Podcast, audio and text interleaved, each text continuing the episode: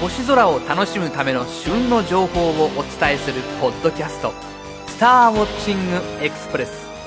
この番組は月間天文雑誌「星ナビ」や天文シミュレーションソフトウェア「ステラナビゲータ」でおなじみの株式会社アストロアーツがお送りします。さて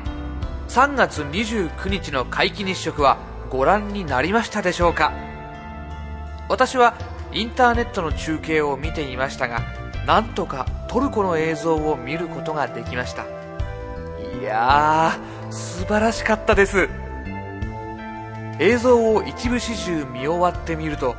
次こそは私も現地で見てみたい。そんな思いに駆られました。今回の「スターウォッチングエクスプレス」はビデオ版でお届けするはずでしたが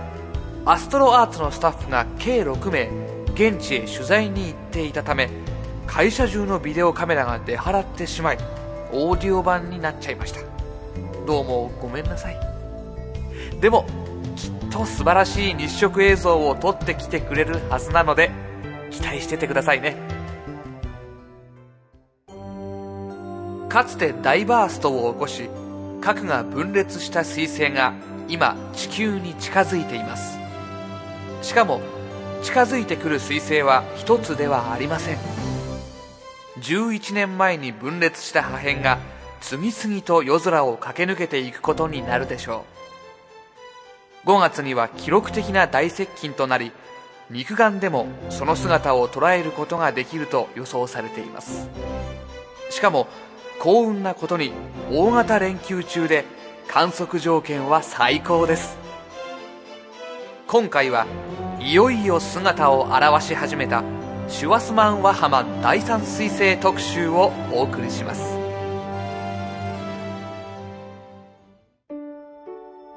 シュワスマン・ワハマン第三彗星は1995年に核が分裂して大バーストを起こしました。この時彗星の明るさは200倍以上にもなり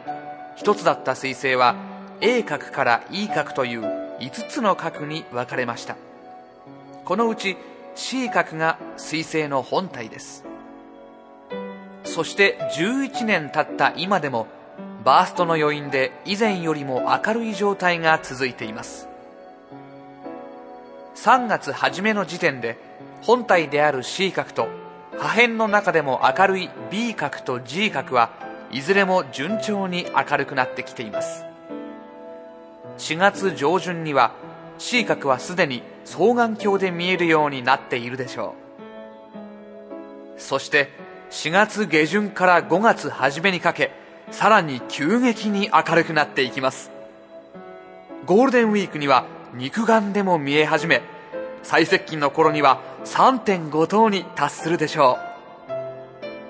シュワスマン・ワハマン第三彗星は4月から5月上旬まで宵のうちはやや高度が低いですがほぼ一晩中見ることができます。ちょっとした晴れ間や月の出ていない時間帯を選んで観察してみてください。何度か見ていると日ごとに明るくなっていく様子がわかるでしょう。ゴールデンウィークには彗星は十分に明るくなり月明かりもなく会社や学校も休みとなるので絶好のチャンスです。彗星の最接近は5月中旬ですが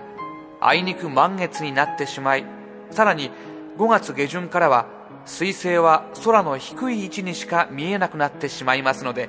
ぜひともこの時期にじっくりと見ておきたいものです。ゴールデンウィーク中は星空の綺麗な場所に出かける機会も多いと思いますので夜空を見上げて分裂した彗星たちをぜひ探してみてくださいね。今週のインフォメーション。さて季節もすっかり春といった感じですが日本の春といえば何といっても桜ですよね。また夜見る桜も風流でさらに綺麗な星空を一緒に見ることができれば幸せなことこの上なしといったところでしょうか。アストロアーツでは夜桜と星空を1枚の写真に収めた作品を募集しています。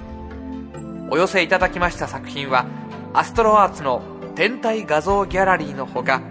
この番組「スターウォッチングエクスプレス」のビデオ版でもご紹介させていただきます。全国各地からのご応募お待ちしております。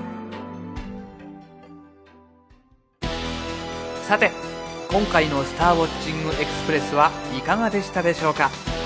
より詳しい星空を楽しむための情報はアストロアーツホームページ http コロンスラッシュスラッシュ www.astroarts.co.jp スラッシュをご覧ください。アストロアーツホームページには宇宙天文に関する情報をはじめソフトウェアや望遠鏡双眼鏡など星空を楽しむための様々な商品を購入できるオンラインショップもあります。次回の「スターウォッチングエクスプレス」は4月12日頃配信の予定です。それでは。